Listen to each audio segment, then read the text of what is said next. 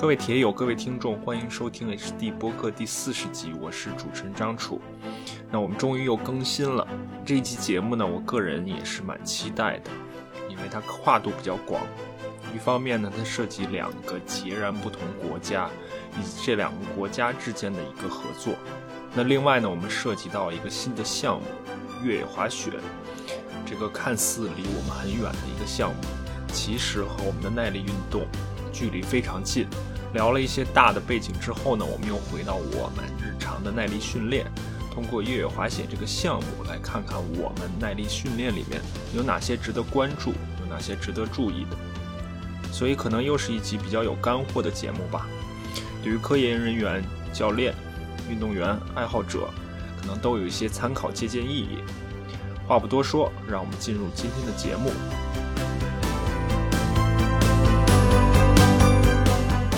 好，那我们就开始。今天我们请到的嘉宾叫蔡旭旦，蔡老师。呃，蔡老师呢，博士毕业于上海体育学院体育教育训练学专业。然后，蔡老师现在在南京师范大学体育科学学院任教。蔡老师跟我们打个招呼，然后关于自己的一个简单的介绍，再帮我们补充一下好吗？好的，好的。呃，各位听众、各位朋友啊，大家晚上好。呃，很荣幸能够受邀。呃，参与张楚老师的访谈节目。我目前呢是呃南京师范大学体育科学学院的任课老师，呃，然后也是在今年二零二二年二月份参与到北京冬奥会的整个备战过程。我是从二零一八年呃三月份开始呃参与这个北京冬奥周期的备战工作，一直到今年二月呃冬奥会结束呃都有全程参与呢。我国越野滑雪这个项目的北京冬奥会备战。嗯，对，蔡老师的研究方向呢，正好也是运动训练及运动生理学，所以就是跟我们这个节目之前聊的很多内容，以及跟我们这个节目的听众感兴趣的话题是直接相关的，对吧？啊，是的，是的。包括你现在的研究方向也还是这个运动训练和运动生理学。啊，对，主要是基于运动机能评估进行。我们的开展我们的相关研究，好，好。然后我嗯给大家介绍一下背景啊。其实我找到蔡老师呢也是机缘巧合吧。我在网上看到一篇文章，是二零二零年九月份正式发表在这个杂志的名字翻译过来应该叫《体育与积极生活前沿》这么一呃一本学术期刊上的这篇文章。然后这篇文章的题目呢，意思就是说。经过六个月的越野滑雪的专项训练之后，他比较训练的高反应、低反应，并且呢，他还有个副标题叫“基于多学科的方法”。所以这篇文章让我看到了里面的作者有蔡老师，所以呢，我就。然后，并且我看到蔡老师的这个当时署名的单位是上海体育学院，我就问了一下李老师，之前我们那多次跟我们上过节目的李永明老师，那就恰好，呃，蔡老师相当于是李老师的师弟吧，就是你们两个人相当于都是师从于陈小平教授，对吧？是的，是的。所以呢，基于这篇文章，这篇文章其实并不长，但是呢，今天这集节目主要的内容就是围绕这篇文章，但是它里面的。信息量还是挺大的，并且它我们可以从很多的角度去去聊到这个事情、这个项目，然后去这篇文章对于我们不管是专业人士还是业余爱好者都有很强的一个借鉴意义吧。因为它一方面它是多学科，另一方面又是一会儿我们会聊到啊，就是里面的运动员们他们又是有自己特点和特色的，并且呢。最终的结果会对我们日常的训练有一个比较比较强的借鉴意义。那刚才呃，蔡老师你说到啊，就相当于整个的冬奥周期，我们本来是冬奥会整个的周期，你从二零一八年就开始参与，对吧？是的，嗯，那你先先简单给我们介绍一下你是这个缘起吧，或者说是你是什么样的机会让你参参与到这个冬奥周期的准备工作，包括你呃，相当于从一八年开始就。有一段在挪威工作的经历，是的，好的。我参与到整个北京冬奥会的备战过程呢，也是一个呃很荣幸的一个过程。嗯，主要的起源呢是我在二零一四年的时候是考研，然后呢最终被宁波大学录取。呃，当时我的导师陈小平老师呢是在宁波大学，嗯，运动训练。研究室研究中心任这个嗯研究中心主任。嗯呃，在我硕士期间呢，跟随陈小平老师的指导，然后是参与到了、呃辽宁省曲棍球队备战二零一七年呃全国全运会的这个过程。嗯呃，在二零一七年之后，也很荣幸考到了上海体育体育学院体育教育训练学专业的博士研究生，也是通过了李永明老师的引荐。呃，然后我在上海体院的博士期间呢，也是由呃我的硕士导师陈小平老师和呃上海体院的呃博士呃导师毛丽娟老师有两位老师的共同指导。嗯然后这是在我读博期间，呃，应该是二零一七年的冬天，我国呢就开始了备战呃二零二二年北京冬奥会的整个的一个备战进程。当时呢，我们呃也是当时李永明老师呢被邀请到国家体育总局做了一个跨项目选材的可行性的一个科学报告。然后呢，嗯随后呢，全国呢就开始了冬季项目的大范围的呃跨项目选材活动。呃，我也是正是在这个背景之下呢，在二零一八年三月份开始参与呃越野滑雪这个项目的呃全国范围的大规模跨项目选材这个活动。嗯嗯我们当时的呃整个的运动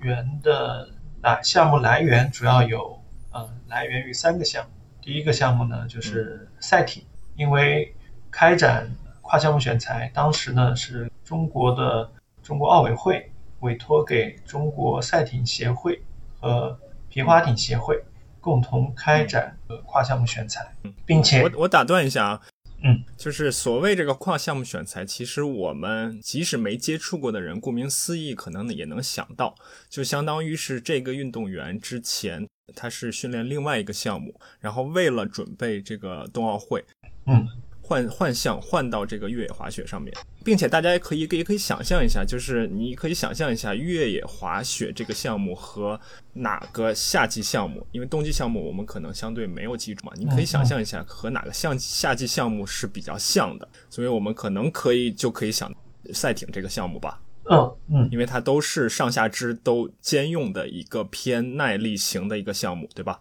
啊，是的，当时呢，呃，主要是中国赛艇协会主席呢刘爱杰主席，他也是受中国奥委会委托，嗯首先在中国赛艇协会和皮划艇协会率先开展这个冬季项目的跨项目选材，就是率先用呃赛艇和皮划艇的青少年储备人才去输送到冬季项目当中，去嗯充实中国越野滑雪这个项目的这个基数。同时呢，因为呢，呃，在赛艇协会当中呢，二零一七年天津全运会之后，他们也开始了从夏季项目到赛艇项目的这个跨项目选材，他们已经开始了，就是啊，从田径、嗯嗯。田径项目选拔了一批呃优秀的青少年运动员参与到嗯嗯嗯呃赛艇和皮划艇的跨项当中，因为当时呢，皮划艇呢有奥运会的新增项目是女子划艇，就是很多哦他们也已经为了备战这个新项目，也已经开始了很多女子划艇项目的跨项目选材。所以呢，在嗯二零一八年三月的时候，呃，这个时候呢，赛艇的赛中国赛艇协会的青年梯队当中有来自赛艇项目的青少年员，有来自皮划艇项目的青少年员，嗯，也有来自中长跑的。对，所以呢，它本身就是一个综合性的一个跨项目的队伍啊。然后我再打断一下啊，我再打断一下，嗯就是我们说的 kayak 是不是就是划艇？对，呃，是划艇、然后我们说的 canoe 就是皮艇，啊皮艇，对对，对吧？嗯，好好。然后那那我这样这样，我如果是这样理解的话，就是相当于你们在国内已经进行了跨项选材，已经选出了一部分运动员。那蔡老师你自己去到挪威工作的这一段经历，就相当于是和我们选出来的这一部分运动员去挪威训练是配套的，对吗？呃，是的，嗯、我们呢，首先是在国内进行了一笔选拔，我们是在二零一三年的三月，二零一八年的三月份呢，是基于水上项目，就是我刚才说的，呃，赛艇、呃，皮划艇和中长跑，嗯。大概有五百多人这个青少年运动员，我们当时在嗯。陕西延安进行了呃各项的选拔测试，最终呢选出了四十名运动员。于二零一八年四月份，四月十七号，我们是出发到挪威梅尔克这个滑雪学校，它是位于挪威中部的特隆赫姆呃市，嗯呃嗯北呃特伦德拉格的地区这么一个嗯学校来进行了三个月的，首先是三个月的引入训练，啊，就是四十人，然后三个月，对吧？对，三个月的引入训练是在嗯二零一八年七月份结束，然后呢，嗯我们嗯就回到国内。同与此同时呢，我们在北京的呃卢城体校，就是北京市第三体校，呃，我们也开展了轰轰烈烈的全国范围的大范围的跨项目选材。这个时候呢，我们的选材范围已经扩展到了各省市的优秀的水上项目运动员和夏季项目的田径项目啊，包括其他一些夏季项目的运。这个我们人数规模呢达到了两三千人。嗯这个嗯这一项选材的过程呢，是由时任卢北京市卢城体校的副校长，也是后来嗯我们的越野滑雪北京冬奥会的越野滑雪项目的领队，啊，也就是嗯当时的是张贝校长，他负责的是在国内的呃选拔。明白明白。然后在那我理解刚才你说的，我理解刚才你说的三个月在挪威的引入训练，是不是主要还是从技术的角度出发呀？是的，因为我们的运动员都是零基础，嗯，同时包括我们在国内同步开始的选拔也都是同步进行的引入训练。国内没有选呢，我们就选择的是越野滑雪的夏季项目的训练的模式，就是用滑轮代替这个滑雪，嗯嗯然后呢嗯，还是用手杖撑杖，然后还是用越野滑雪的专项技术动作模式完成的全部的这么一个练习。然后在此之后，相当于又精选了一部分运动员参加了我们今天重点要讨论的那半年的训练，是吧？呃，随后呢，我们在一八年七月份回国以后，就是就到甘肃白银参加了全国的所有越野滑雪项目运动员参加的一个夏季滑轮比赛。这也是在呃周文局长的协调和这个组织之下、指导下嗯组织的一个全国性的一个越野滑雪比赛，汇聚了我我国当时的所有参与滑雪项目的顶尖的运动员都参与了。嗯然后我们跨项目队伍呢，也是在三个月的训练之后，首次参与全国的呃滑雪项目的比赛。虽然是夏季的滑轮模式，但是呢，也是嗯呃相当于是全国最顶尖的滑雪赛事嗯。正是在这个比赛当中，呃，我们的青少年，我们的青少年跨项目，呃，当时他们都是在呃两千年，呃两千零一年的出生的运动员，一八年的时候嗯都是在十七岁左右。啊、我们经过短短的三个月的训练，就是在同样的赛道当中，我记得应该是在白银黄河石林有一个爬坡爬坡赛，嗯比赛时间大概是在十八分钟左右。我们的青年的运动员就是在全国的滑雪运动员当中呢，能拿到同年龄段能排到呃十五名。嗯当时呢，总共参赛参赛呢，青年组应该是将近八十人。啊就是我们通过了三个月零基础的从啊、三个月的滑雪训练，把我们零基础滑雪的这个跨项目运动员已经带到了接近，他是当时跟我们呃同年龄段的最优秀的滑雪运动员，名字叫做宝林，是内蒙古的运动员。呃，我们的呃爬坡赛的成绩跟他呢，跟这个内蒙古的选手呢，只差一分半，九十秒。所以你说到这儿，我想到就是说，我们除了这个跨项目选材，我们国家之前还是有一部分人已经在参与越野滑雪这个项目，啊，是的，但可能这个基础并不是很雄厚，并且从不管是省队啊还是参与人数来说，还是有限，对吧？呃呃，是的，因为我国的冬季项目呢，在之前呢开展的区呃省份呢，主要是黑吉辽啊、加上内蒙古四个北方的省份，然后呢参赛人数也不足。成年赛呢，在我国的以往的比赛呢，成年组滑雪啊、呃越野滑雪的比赛呢，通常只有呃十数十人参加，所以啊，这个呢，好吧，整个的运动员的基数是非常少。好吧，好吧。对对，你说到这儿让我想到，我我拿铁人三项这个项目去跟越野滑雪比，哪一个基数会多一点，哪一个基数会少一点？啊，肯定是肯定是铁三，铁三肯定是，嗯，整个的铁三的运动运动人口肯定是远远高高远远超过越野滑雪啊。好吧，然后就相当于是在你刚才说的甘肃这场比赛里面，我们看到了跨项目选材的项目的潜力，然后也通过这一次比赛选拔出了我们后面谈到的要谈到的这个六个月挪威训练的这一部分运动员，对吧？正是通过这场比赛，然后证明了呃跨项目运动员的可呃跨项目运动员参与北京冬奥会的这个可行性。因为当时是二零一八年七月份，我们距离北京冬奥会还有呃三年半的时间，所以这个我们通过这次比赛也是给了呃我们的体育部门负责人一个呃非常强烈的一个信心。所以呢嗯，我们是在全整个冬季项目在那场比赛之后，就是也是有中国赛艇协会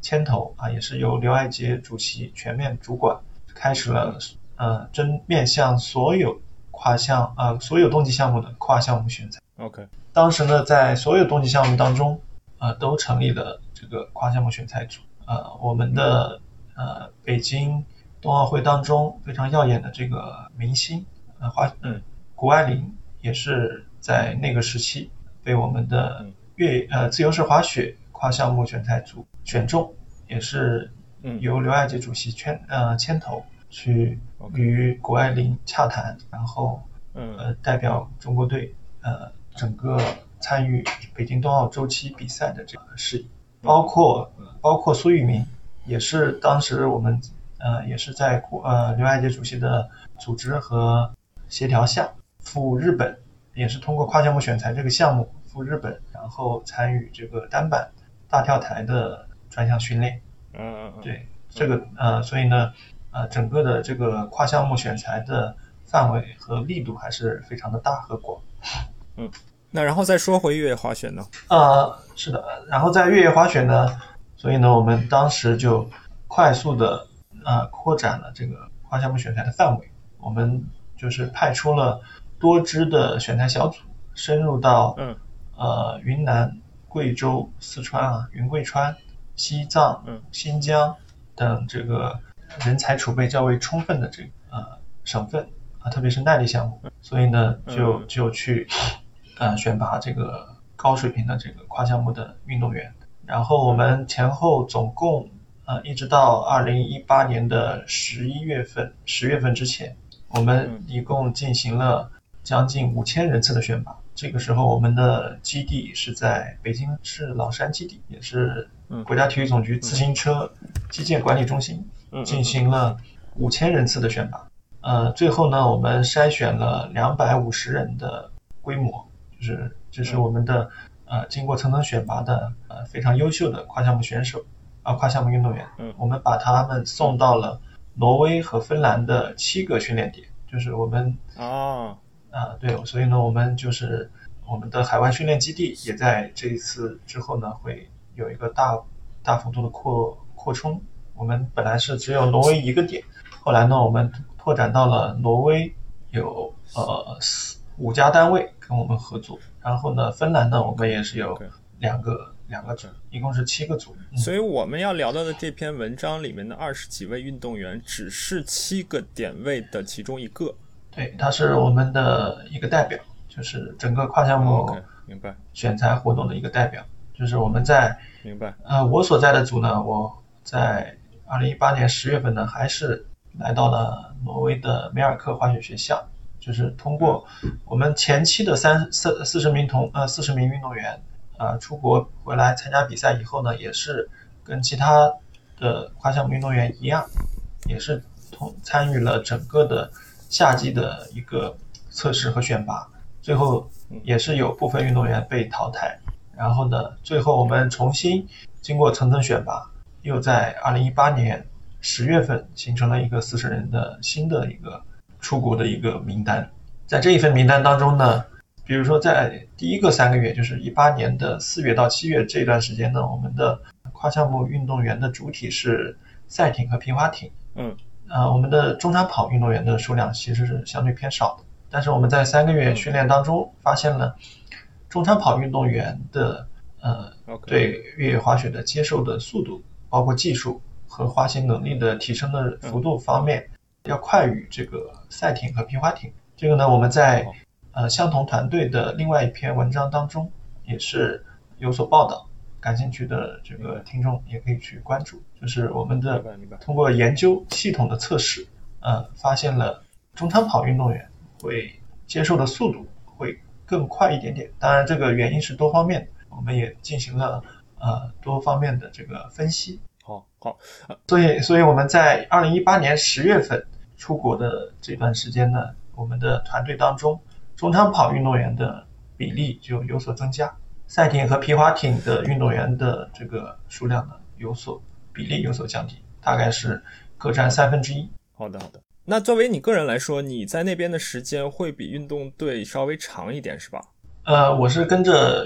在梅尔克的滑雪学校的这个训练期间呢，我是全程参与嗯这个训练，包括呢对方我们的高水平外教团队的这个组织架构，也是嗯我们在这个我也是全程参与了整个的呃协商和会谈工作。所以你也只在梅尔克滑雪学校，就你刚才说的七个点位的其他几个地方的训练，包括整个的组织工作，是我们还有其他的团队和人员，是吧？是的，我们的整个的跨项目的团队呢，呃，根据中国奥委会的要求和目标呢，我们都是组建的是国际世界一流的滑雪的教练团队，用最好的教练，好然后去指导我们最有潜力的运动员来备战北京冬奥会，这是我们的好好好。对设立的目标。好，那正好呢，也你也说到这一点，就是我也想跟你聊的，就是我们现在先暂时先抛开我们的跨项目选材这个项目，以及我们的中国运动员，那你聊一聊你在那边工作的一个经历和感受。一方面是越野滑雪这个项目在挪威到底是什么样子的，另外呢，就是因为我们也都知道挪威是一个冬季项目的强国，我之前的公众号里面也写过，就挪威这么一个小国，它是在整个冬奥会的历史上，它在奖牌榜和金牌榜都是第一位的。所以呢，不管是越野滑雪项目还是冬季滑雪，在挪威到底是什么样子的？另外就是你们所在的这个滑雪学校大概是怎么样一个机构，大概是怎么样一个训练的安排？给我们简单讲一下，我觉得也挺挺有意思的，因为毕竟越野滑雪这个项目，或者说甚至是所有的冬季项目，离我们普通的中国人还是有点距离的。但是可能在挪威是他们日常生活的一部分吧，我觉得。怎么说呢？呃，可以说呢，呃，挪威它开展越野滑雪项目啊，它是有着呃是由它的整个国家的地理环境呃决定的，因为它这个呃每年的雪季时间很长，从这一年的呃十月份开始，甚至九月份，就是它比如说它有一个地方叫做特吕希尔，它是一个挪威的滑雪圣地，九月份它就嗯有很很高的这个雪量，一直到来年的五月份。所以呢，嗯整个的雪季时间，他们呃挪威呢会长达八个月。嗯呃，所以这是他们开展越野滑雪条呃越野滑雪运动的一个呃先决条件，这是它的地理环境。呃，然后呢，它是第二个呢是它挪威政府的高度重视，因为挪威在挪威呢所有的越野滑雪场地啊，因为它有得天独厚的这个自然环境，为了推广这个滑雪项目，挪威所有的滑雪场是免费对公众开放，包括对，所以呢。呃，这也是为这个挪威的呃人民提供了一个很好的一个滑雪的一个场地。最后一个呢是呃挪威的它一个人文它的一个社会环境，在挪威的这个文化传统当中，滑雪呢是他们雪季当中的一个主要的出行方式，也是他们的生活方式。所以呢，他们也很重视滑雪这个项目，所以也是呢把越野滑雪呢奉为他们的呃挪威的这个国际。嗯，呃，在挪威呢，相当于是呃，基本上是全民参与滑雪运动，嗯，所以它的滑雪人口、虽然它的人国家人口只有五百万，但是呢，它几乎是人人参与越野滑雪这个项目，它的滑雪人口也会有五百万。它的在那比在挪威呢，它有一个传统，就是孩子出生以后，爷爷奶奶送给呃孩子的第一个生日礼物就是一双滑雪板，所以在挪威他们啊在甚至他们孩子还不会走路的时候就已经会滑雪，所以呢他们是出生就在滑雪板上的这么呃国家。那比如说，比如说我们能想象到，如果是高山滑雪的话，我们需要去到有山的地方才能滑。那越野滑雪会不会夸张到？我想象中会不会夸张到我出家门就可以做越野滑雪，然后我把越野滑雪作为我日常的一种交通方式？有有没有这种情况？这就是挪威的真实情况，因为挪威，啊因为挪威呢，它的人口密度比较低，城市人口很多人呢，他没有住在城市，都是在这个郊区。郊区呢，他们的挪威呢，它一般呢，每个家庭它会有两套这个住宿的场所，一个呢是他工作场所，呃，比如说呃，我们所在地区的城市特罗赫姆，包括我们的这次科研合作的这个科研主管三德伯格教授，他是挪威科技大学经济体育研究中心的主任，呃，他的生活方式就是在特隆赫姆，他有一套是自己的住所，然后呢。嗯在梅尔克地区，就是我们这个梅梅尔克滑雪学校附近呢，因为我们这个梅尔克这个地方，它是一个很好的一个有着很好的滑雪场。嗯他们在梅尔克的附近呢，也就是在山上有一个叫做他们叫做 cabin，就是、嗯呃小木屋，啊、对，就是有一个相当于呃乡间别墅，但是呢也是在风景优美的这个呃山上，在这个 cabin 当中呢，他们的每到雪季，整个大雪封山的时候，它的整个的所有的道路都会被雪覆盖。这时候出门，他们就是直接每个雪道通到每个人的家门口。他们要要滑雪的话，直接从呃 cabin 当中啊、走出来，带一副雪板，然后就可以进行滑。而且呢，他们的这个家门口的雪道呢，跟我们的滑雪场的雪道也是相连的。所以我们在啊，在当我们在这个呃滑雪赛道当中训练的时候，也会经常碰到我们的呃 s a d b a c k 教授，他是周六周嗯日会到呃梅尔克滑雪场去呃滑雪放松锻炼，然后我们在雪道当中碰到也会聊一些我们的项目的进度，然后进行一些实时的沟通和交流。对所以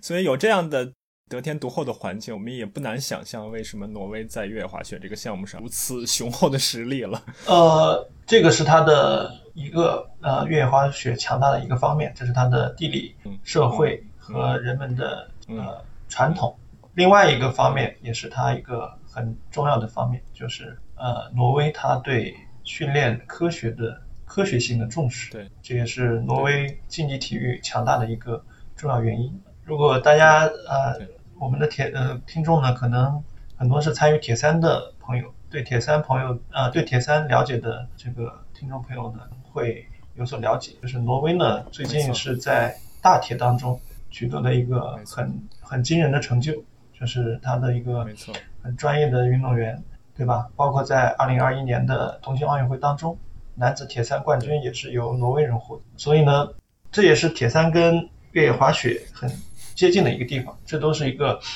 对耐力要求很高的项目。呃，然后呢，挪威人他对耐力训练，包括他的训练的监控，包括他的训练理念，啊包括他对科学化的重视，这也是他整个挪威越野滑雪非常这个强大的一个原因。没错，这个也正好是我想跟你聊到的，就是我们聊了大的这种人文啊、地理啊、环境之后，是包括社会经济之后，那我们就回到这个运动本身。那运动本身呢，就是你刚才聊到它的这套科学的训练的体系。那其实挪威现在不仅仅是在冬季项目上。就是作为这个挪威这个国家，它不仅仅是在冬季项目上很强，它逐渐在夏季项目上也开始显露头角吧。我们大家都了解的，或者说我们听众中比较了解的铁三这个项目，以及包括田径项目上，它的那英格布里格森兄弟，以及自行车项目，他们也刚获得了世锦赛的个人计时赛的冠军。所以他们在夏季项目上，尤其是我们可能比较关注的这种耐力项目上面，他们也是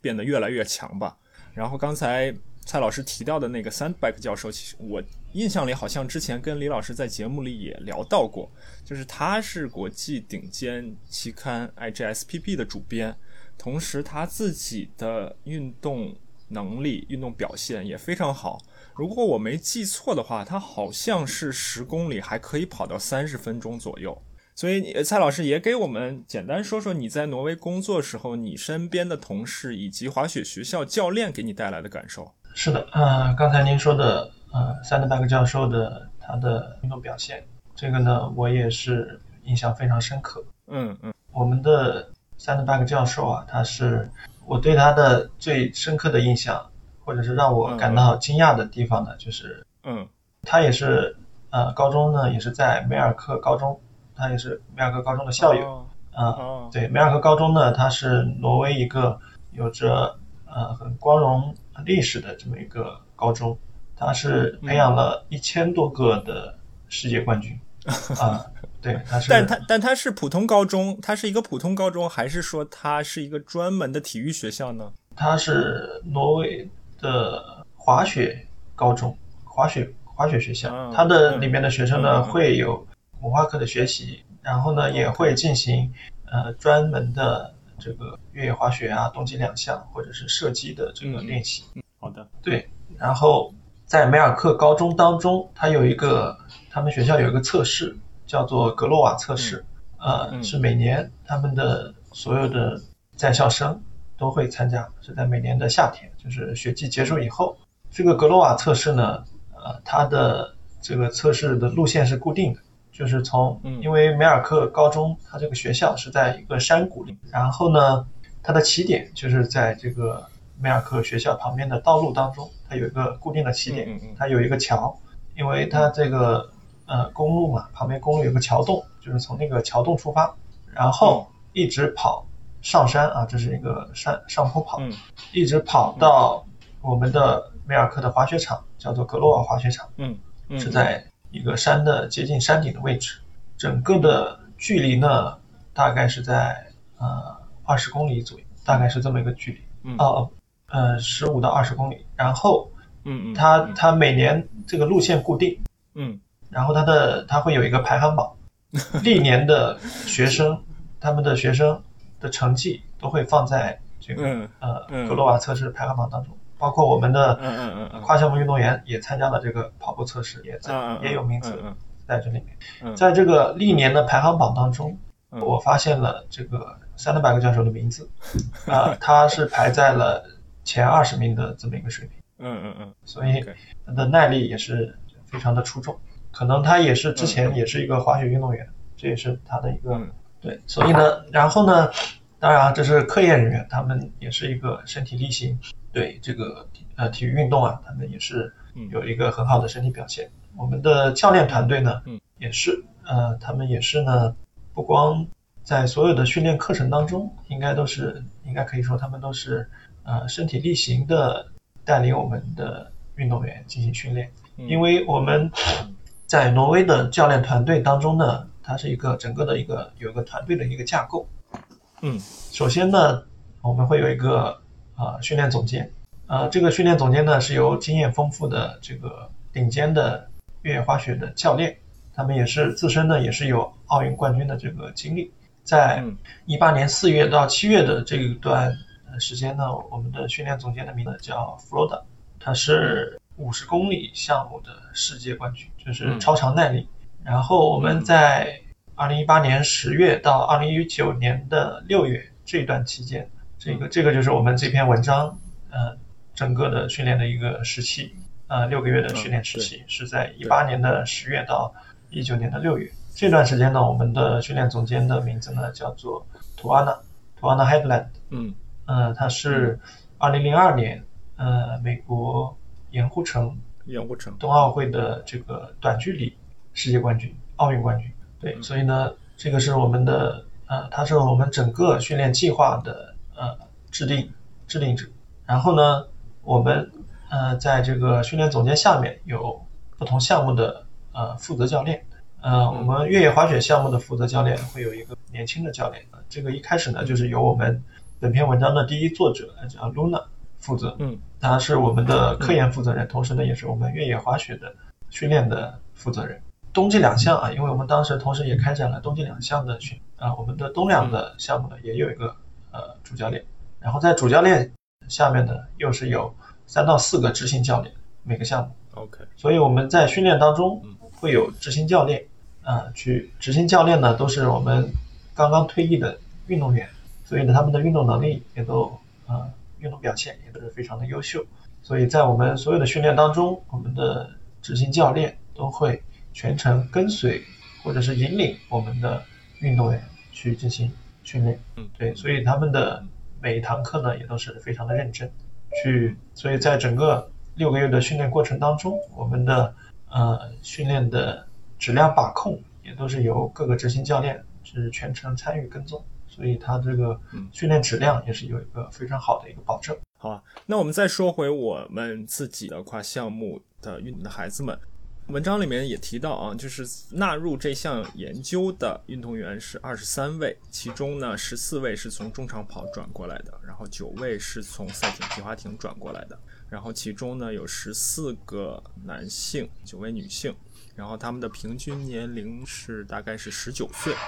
然后他们至少在之前的项，我理解啊，因为这个英文文章里面写的是叫 second best，但是我理解可能应该是在之前的项目里面，他们已经获得了二级运动员的，就是我们国内的二级运动员的这个等级，对吧？是的，嗯你在那几个月的训练过程中，你跟这些运动员们之间怎么样呢？你跟他们的个个人关系怎么样呢？你会参与到他们的日常的训练和生活里面吧？呃，是的，我们的日常的训练生活呢，我们是全程呃在一起，呃嗯，包括因为啊，当时我们在出国的时候，我们中方的教练团队呢，呃，有一个呃，首先呢是我们的负责教练，嗯。当时呢在梅尔克的这个滑雪学校带队的负责教练呢，中方教练是叫做苏胜华教练，他是安徽省赛艇队的啊，负责教练，也是女子赛艇队的主教练。曾经呢，也是执教过我国呃著名的赛艇运动员张秀云，也是我国现在的女子啊赛艇女子四双这四人双桨这个艇的主教练啊，就是张秀云教练。之前呢，他是运动员的时候，苏胜华教练呢也是执教过啊张秀云教练。然后呢，我们会有一个队医，嗯。然后也会有一个体能教练。嗯。我呢，就是作为整个的呃队伍的翻译和随队科研啊，嗯。然后呢，包括啊会完成这个日常啊训练报告的撰写，然后嗯及时向国内主管部门汇报我们的嗯呃这个训练进展，嗯然后也会呃包括在训练当中啊也会训练翻译，包括我们的双方的合作的洽谈也会进行参与到翻译工作。在这个梅尔克的学校训练的时候，啊、我们有一个独立的一个公寓，它是一个很长的一个公寓，我们的运动员、嗯教练、工中方教练、工作人员都是都是在这一个呃共同的公寓当中一起生活，所以呢，我们的整个的关系呢也都是非常的紧密。OK，好啊，那我们就自然的可以聊一聊他们我们中国团队、中国运动员的日常的训练吧。那在文章里面呢，其实我们可以看到，它有一个比较详细的记录。我们的训练呢，有训练时长的记录，然后有训练形式的记录，就是我们是练耐力、练力量、练速度，还是练技术。同时呢，还有运动模式的记录。所谓运动模式呢，就是我们是练跑步，还是练轮滑，还是练滑雪，对吧？然后同时我们也有训练强度的安排的记录，就是我们是低强度、中强度还是高强度。最终呢，我们可以得出一个训练负荷。那他们的我们中国运动员的训练是在梅尔克滑雪学校里面，他们是跟挪威的孩子们一起来训练吗？还是我们这六个月的时间是一个单独的训练体系？呃，我们呢是一个，因为我们的运动员呢都是跨项目运动员，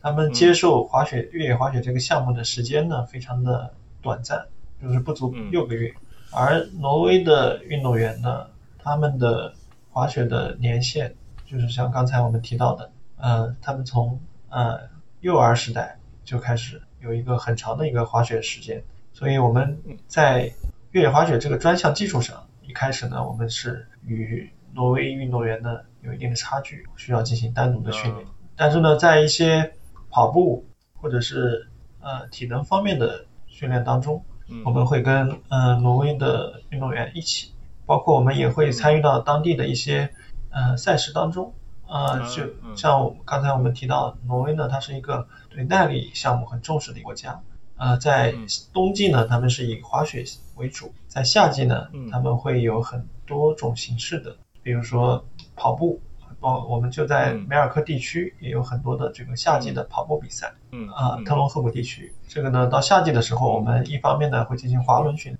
另一方面我们会参与到当地的这些跑步赛事当中。呃，有山地越野跑，他们还有一个呃非常有意思的接力跑，它的距离呢，嗯，它的呃赛程呢有啊大概有一周，它需要嗯组成这一个队伍，呃，报名的时候要有大概八到十人的队伍。然后每人要完成大概二十到三十公里的跑步，所以整个的赛程会有大概将近四百到五百公里。但是呢，它的比赛形式是以接力跑的形式完成。这种的类似的比赛，我们会与呃挪威的当地的青少年的运动员一起进行。那你大致给我们描述一下我们中国运动员一天或者是一周的一个个训练安排？因为我看到，如果按半年的时间算的话。啊，如果半年我们半年是二十六周，那半年的训练每周的训练时间大概是十五个小时左右，二十二十小时以上，因为我们都是跨项目运动员，而且我们的备战时间，北京冬奥会备战时间也非常紧迫，所以呢，从大的周期计划当中，呃，我们六个月的训练呢，我们所说的六个月啊，就是在二零一八年的十月到二零一九六月啊，二零一九年五月。啊，这一段时间啊，这是我们第二次到梅尔克高中进行呃越野滑雪专项训练啊，在这六个月当中啊，也是我们对这六个月的训练，这也是我们与我们的呃挪威的训练总监图安娜和科研主管啊塞德贝克教授，包括我们的越野滑雪的执行教练露娜一起呃沟通讨论，把这个六个月的训练呢进行了一个详细的一个规划。呃，大致的框架是会以两个月为一个阶段。呃，我们十月份啊，十一月份到达挪威以后，首先会进行一个系列的技能运动技能评估的一个测试。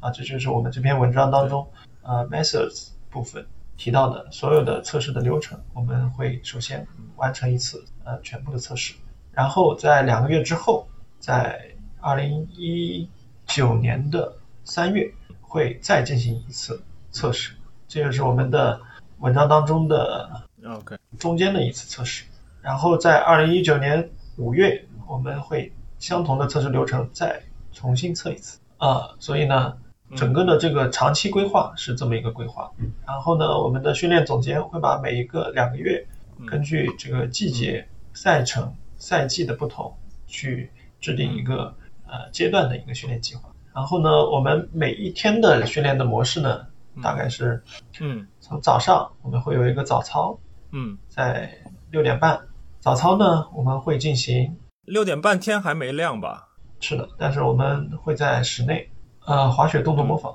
啊，或者是七点钟，大概是这么个时间段，然后主要是练习我们运动员的专项的技术的，OK，熟练程度，然后呢会有一个下肢的稳定性的练习。就是我们大家感兴趣的听众朋友呢，可能会在短视频当中看到有很多欧洲的青年人呢，会有这种平衡性的练习，是的，就是对吧？我看到就这种连续的平衡的挑战，对吧？包括一些滚滚轮，然后平衡木，然后就是类似的平衡能力。这个呢是滑雪当中非常重要的一个能力，因为单脚支撑下的雪板呢是非常不稳定的。你需要有很多的呃踝关节的膝关节和髋关节的这个呃稳定肌群去参与到稳定你的这个动作，所以这个稳定的能力对滑雪非常重要。我们呢每天早上会有四十五分钟的专项的小练习，提升技术和稳定能力。然后上午呢一般会是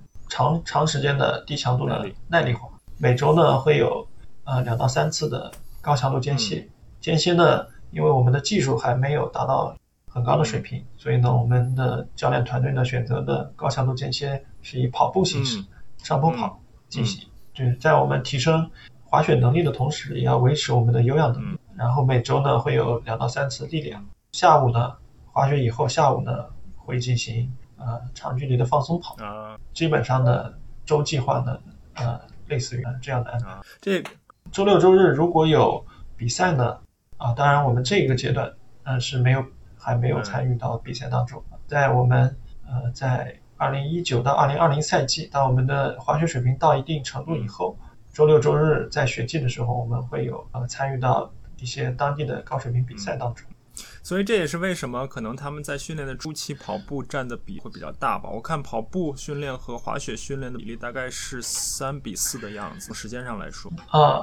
是的，是的。所以呢，这个呢也是我们教练团队根据我们跨项目运动员的实际情况而呃量身定制的一个针对性的训练计划。这个方案的目标呢，就是要在维持我们呃有氧能力的同时去。尽可能快速的提升我们的滑雪技术。好啊，那我们简单描述了一下他们的训练。其实，呃，我再给大家看回顾一下他们训练。刚才说可能每周是二十小时左右，然后他们大概是在半年时间内有二十二天的休息日，相当于大概就是一周可能有天或者每周还不到一天的这么些日吧。对，我们的每周只能有半天休息。在周日的时候呢，挪威他们呃，在挪威的这个家庭传统当中，周日是一个呃家庭成员一起出去呃郊游的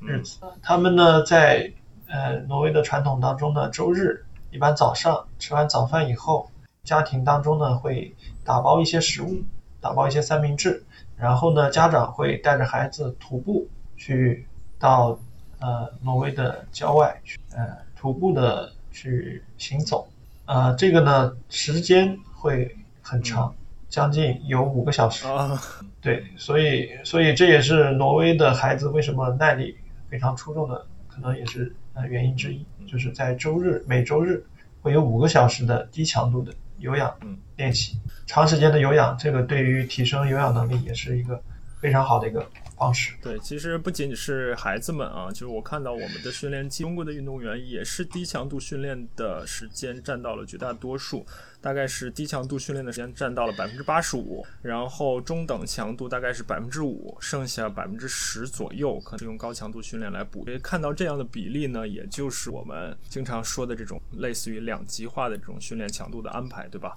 是的。好啊，然后最后呢，就是训练负荷。这里面文章里面用的训练负荷的衡量方法也很简单，就是用主观的课程打分乘以训练的时间，就是我们的训练负荷。其实这个方法也是很简单有有效的，不需要我们太太复杂。就像我们经常在铁三里面或者自行车里面用到的更复杂的计算方法。最终呢，他们每周的或者说每呃平均下来，他们的训练强度自己打分。大概是四到五，就是如果零零到十打分的话，嗯，是的，好啊。那我们说了这么多训练呢，可能慢慢的我们就接近了我们这篇文章的重点啊。我们是一点一点去接近最终的重点啊。那有了训练之后，训练的效果怎么样呢？那就通过我们的测试，我们这篇文章里面讲到的不同种类的身体能力、身机能、呃运动表现的一些测试来体现。刚才蔡老师也说了，我们在刚去挪威的时候，一个基线的测试，然后在中间六个月中间的时候有一个终点的测试，以及在六个月训练结束的时候一个相当于结束性的测试。然后通过这三次测试，观察到我们运动员呃生理参数和运动表现的一个提高，是吧？是的，嗯。然后我简单说一下这个我们测试所涉及的项目吧，有些细节我们可以跟蔡老师再再讨论啊，就是从。从类别上来说呢，是四大类。一类呢是我们在跑步机上做做跑步，然后一类呢是在也是类似于跑步机上做这种轮滑，然后还有呢就是这个可能是上肢的测功仪，对吧？就是类似于我们可能在有的健身房里也能看到，类似于模拟滑雪的这个上肢的测功仪。还有最后一类呢，就是我们上肢的力量，我们上肢的绝对力量，主要是这四大类。然后在每一类里面呢，可能会涉及到我们的摄氧量。或者涉及到我们的最大输出，或者涉及到我们在次最大强度下面的一些生理指标，主要就是这些吧，蔡老师。是的，这里面有意思的点就慢慢出来了。通过六个月的训练以及这样的测试，我们的研究就把我们二十三个运动员分为了所谓的高反应者和低反应者。那所谓的高反应者，就是我们通过训练，训练是很有效的，我们身体的机能得到了比较大的提升。那所谓的低反应者呢，就是我们通过六个月的训练，好像跟开始没有太大的区别。所以文章后面也会分析为什么为什么有的人他。是高反应者，为什么有的人他是低反应者，对吧？这篇文章呢，它的所谓的高反应，这个叫 higher responders，它的界定呢，应该是呃由教练团队界定啊。你刚才说到有一些主观的教练员主观的成分在里面，但其实也有客观的成分，因为它这个区分呢，也设立了一个所谓的表现指数嘛，就叫 performance index。这个表现指数也就是通过四项跑步。然后轮滑五分钟的上肢和三十秒的上肢，通过这四项表现的参数加成，然后表现参数得分高的呢，就算我们的高反应者；表现参数得分低的呢，就算我们的低反应者，是吧？嗯嗯，是的。那我们先先简单说一下测试吧，就是你给我们简单介绍一下我们测试的主要项目。以及我们结果上面能够有所区分的，因为并不是所有结果都能够区分我们的高反应者，有一部分的测试结果是可以看出我们的高低之分的。呃，测试项目呢，我们主要是一个是最大摄氧能力的测试，就是 VO2 max。这个呢，我们是以呃跑步机的跑步的形式进行的这个测试。呃。呃，它的这个测试的流程呢，是首先呢，我们会进行五分钟的一级的这个乳酸阈的阶梯测试，先测试运动员的乳酸阈能力，然后呢，乳酸阈结束以后休息五分钟，会进行一个最大摄氧能力的一个测试。最大摄氧能力呢是每分钟的，呃，是跑步机的坡度固定，然后呢，速度，速度。对，每分钟提高一公里每小时的速度，一直跑到运动员的力。这样的话呢，我们会得到跑步状态下运动员的呃乳酸阈能力和他的最大摄氧量，也是 VO2 max 的一个呃数值。随后呢，我们也会进行专项动作模式下运动员的乳酸阈和呃对摄氧量叫做峰摄氧量峰值 VO2 peak 的一个呃数值。测试的模式呢，还是呢以专项动作模式，就是我们用夏季的滑轮，在这个滑轮大跑台上进行这个自由式的呃 V 一技术的这个测试，就是一步一撑，我们滑雪当中叫做一步一撑的一个技术，去呢测试这个运动员的专项动作模式下的乳酸阈能力，因为呃作为跨项目运动员来说，他们跑步姿态的。乳酸阈能力和最大摄氧能力可能很好，但是到滑雪专项动作模式之下，它的到雪板上，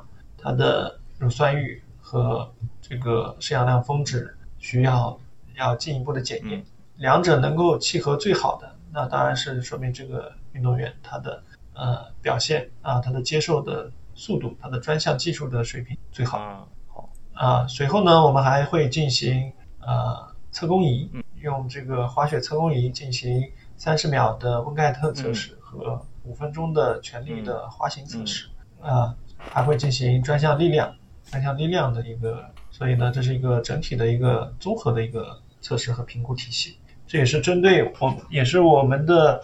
啊教练团队、科研团队参照了挪威顶尖嗯越野滑雪运动员的测试的呃流程，然后呢，根据我们专项呃跨项目运动员的特点。量身定制的一套测试的呃流程，我看到啊，就从结果上我看到最显著的差别，一方面可能是在跑步机上，就你刚才说的大跑台上面的滚轮，滚轮的摄氧量峰值，你看如果是高反应者的话，他会经过半年的训练，他会从六十二涨到六十六点三，然后对于低反应者呢很有意思，它反而有所下降，从六十下降到五十八点五，所以这个区别就显现出来了，对吧？啊，是的，这个是说明呢，呃，就是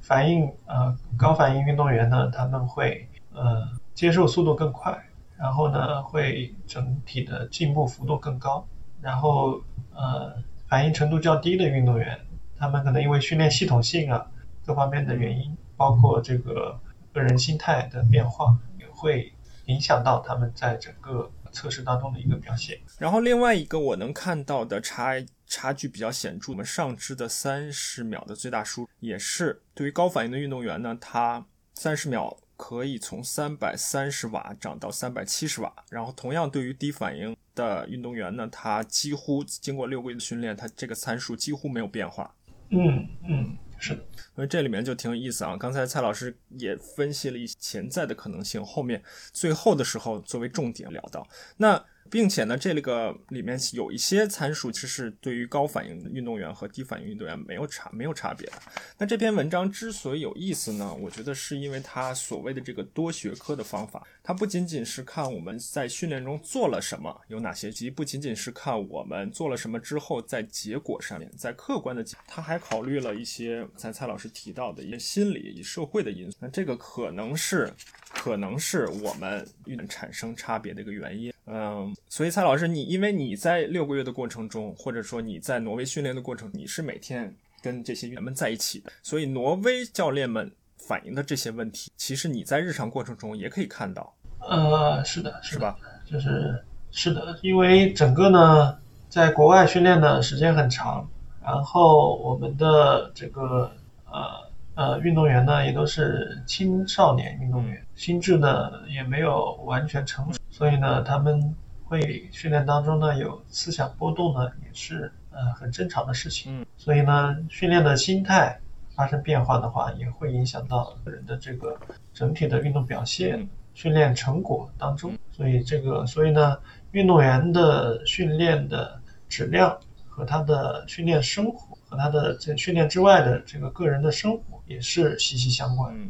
那那如果说我们中方的教练组观察到他们一些的变化，我们会帮他们做一些调整，我们会做一些中的干预吗？啊，会的，我们的教练团队都会去与运动员进行单独的聊天沟通，寻找原因，寻找就是呃，比如说最近的呃训练的集中程度嗯啊不够。我们也会与这个运动员呢进行呃单独的聊天，可能会是家庭的原因，也可能会是个人的原因，也可能是呃经济方面的原因等等等多方面的原因。对，那你觉得就是你感觉就这方面的干预有效性，或者说作为运动员本身来说，他通过自主动的调节这方面改变的空间怎么样呢？还是说？不同类型、不同特点的运动员，有的运动员他确实就是适合，他就是非常乐意、非常接受这样的。然后有的运动员呢，他可能不管是对于这个项目也好，还是可能就是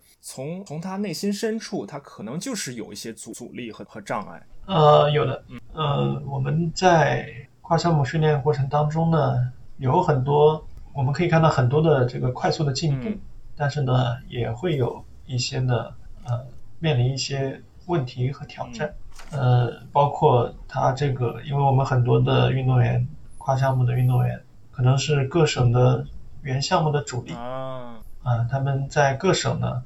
呃，有着比较好的一个，在原项目当中就有很好的成绩，甚至是在全国就就很多是，呃，已经达到过全国冠军啊，是吧？这样的这样的水平，但是呢，在他们参与到跨项目的过程当中呢，他们参与了一个全新的项目。他们呢，在这个项目当中呢，呃，基础呢很薄弱。然后呢，在全国比赛当中呢，获得的名次可能没有他在原项目当中获得的名次高。所以呢。啊，这也会让我们的部分运动员产生一个思想上的波动，所以呢，这也会反映到他们的训练和训练表现，这个最终的训练质量当中。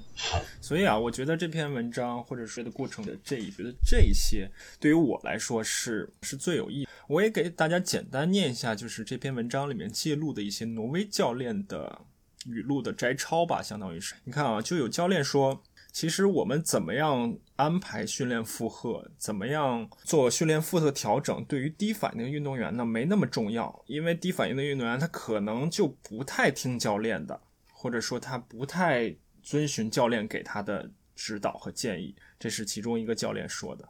那另外一个教练说呢，对于跨项的运动员来说，你转到一个新的项目里面，转到一个新的运动模式里面，那必定是对你自己有一个比较高的要求的。有的运动员会出现这种过度训练的情况，但是呢，我们对于高反应的运动员，只要我们做出相应的调整，他们就可以表现出比较明显的一个提高。这是另外一个教练员说的。那还有呢，也是给我印象很深刻的，就是说他的高反应的运动员，他感觉他是有动力的、有动机的，他在训练中更。就是他用的原词是 present，就是相当于更专注的这么一个感觉吧，在训练中更专注的感觉。所以就是这个动机啊、热情啊，你是不是能够享受这个过程啊？也是我们之前节目一直一直聊到的内容。包括最后一个教练员他会说，就是其实你。你做什么，或者说你有最好的教练，你有最好的训练计划，这都不太重要。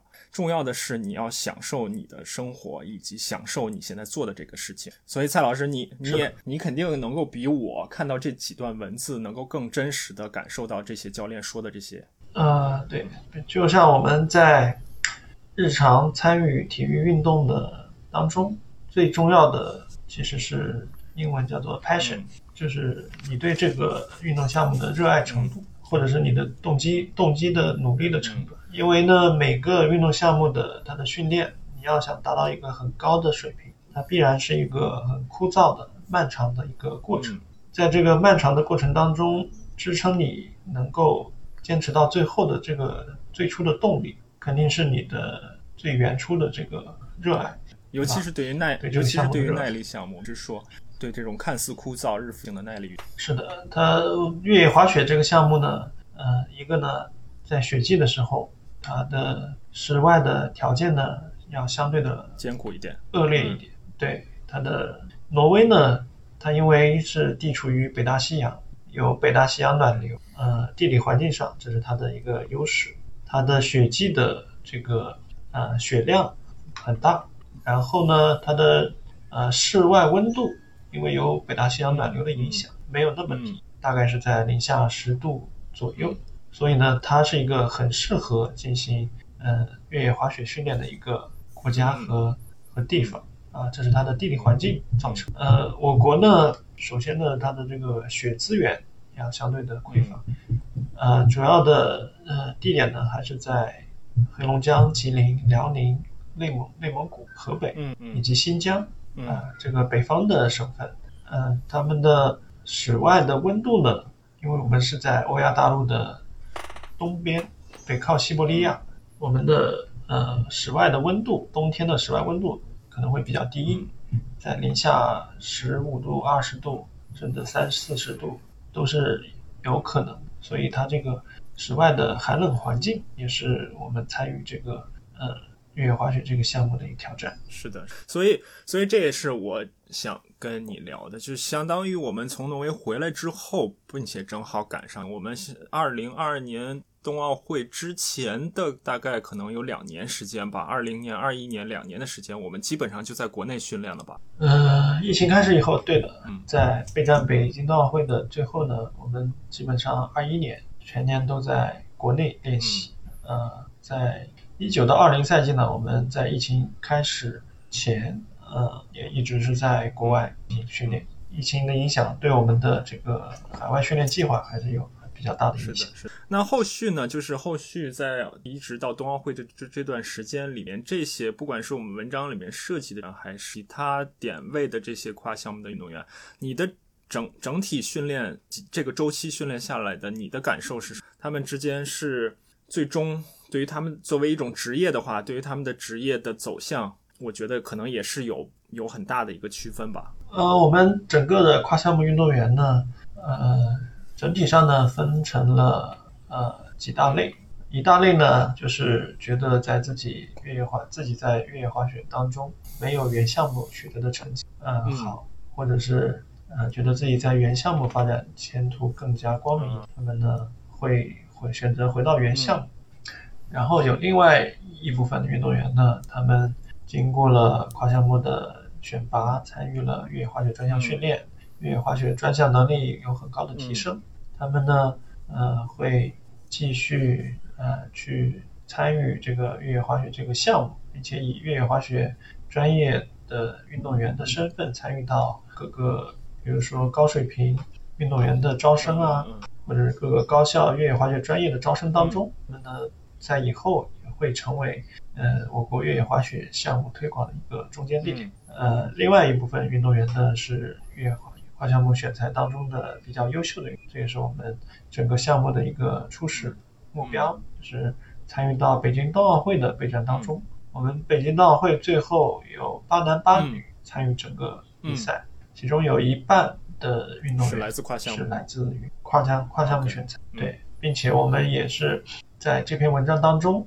的受试者有两位，一个叫做陈德根，一个叫做刘荣胜，也是在北京冬奥会当中参与了呃越野滑雪的比赛的呃进行。最后呢，刘荣胜他也是创造了我国呃越野滑雪。男子双追逐比赛的历史最好成绩，这也是我们整个跨项目选材的一个重要的一个成果和。好啊，好啊。那我觉得啊，就是我们围绕这篇文章以及跨项目学计划，呃，越野滑雪这个项目，跟蔡老师聊了很多了。本来说可能一个小时的时间，我们聊了可能至少一个半小时。那最后，我不知道你就通过我们刚才的这个对话，你觉得我们能给？不同的人有什么不同的实践建议吗？因为我们刚才既聊到了科研人员，又聊到了教练，又聊到了运动或者爱好者，你能想到有什么给他们的一些建议？因为对于我来说，我。最直接的感受，或者说最强烈的感受，还是我们最后聊到的那个心理和社会因素的那一点。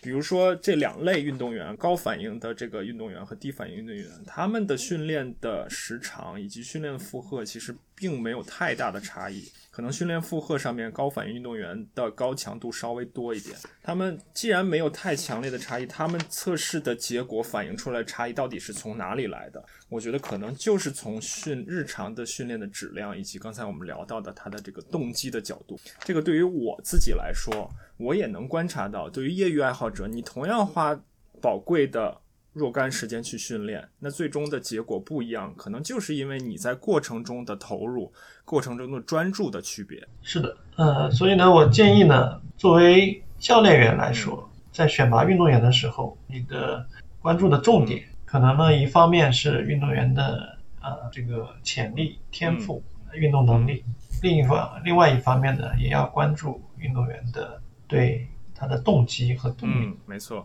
他对参与这个项目的动机和动力，因为决定呃事物的发展呢是内因为主，外因为辅，对吧？也是像我们刚才文章当中提到的，无论你的教练团队多么配置多么豪华啊优秀，训练训练的条件多么完善，如果运动员自身在参与训练过程当中没有一个很好的呃内生的动力的话，那么会让你的整个执教工作呢？事倍功半，对吧？相反，如果如果你的运动员，呃，他有很强的动力，呃，布置的任务不折不扣的完成，这样的话，作为执教人员来说，你的工作的效率也会大大的提升。好啊，作为一个呃，作为普通的参与者来说呢，我觉得我们呃，更多的是要呃，参与体育运动呢，更多的是要享受生活。在我们取得进步的时候呢，要尽可能的以自己为参照物，就是比自己的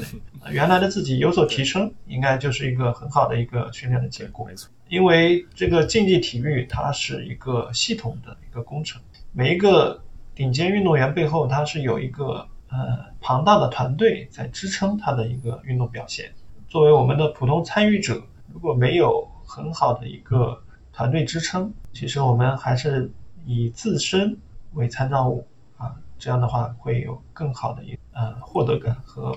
呃参与感。好啊，好啊，那我们今天确实也聊了不少了，感谢蔡老师的时间。我相信像我们刚才说的，不同的人从不同的角度应该都所收获吧？好吧，那我们今天就先到这里，感谢蔡老师。啊，好，没事，谢谢谢谢张老师，拜拜啊。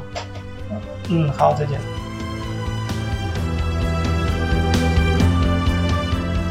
好，今天的节目就是这些。可能在我后期音频处理过程中，我自己的声音稍微有一点点小问题，并且整体的节奏，我不知道你们是不是会觉得有点偏快。那另外呢，最近我去了厦门，在厦门开展了一场 HD 游泳诊所的活动，我觉得还是蛮成功的。我在自己的文章里面也写，希望能够有机会把这个诊所的这种活动和形式推广到全国更多的城市，为更多的铁三和游泳的爱好者来提供专业的服务。另外呢，在去厦门的过程中，厦门本地的朋友也跟我说，觉得播客节目更新的频率实在是太慢了。我自己呢，有的时候也着急，但再反过来想想，着急也没用。其实我对自己这个节目第五十集内容已经有了一个明确的设想，就看我们什么时候能够做到第五十集吧。所以在第四十集到第五十集的这个期间呢，我不知道会有多长时间，但是我还是希望能够找到教练，找到科学家、科研人员，找到一些相关的文章、书籍的作者，找到运动员，不管是专业的运动员还是业余的爱好者。为大家继续提供比较有深度的访谈的内容吧，并且如果，呃，你们觉得从我个人这边能够得到什么的话呢，我也可以考虑像我们之前的某几集节目一样，提供一些问答环节。好了，让我们努力训练，下次再见。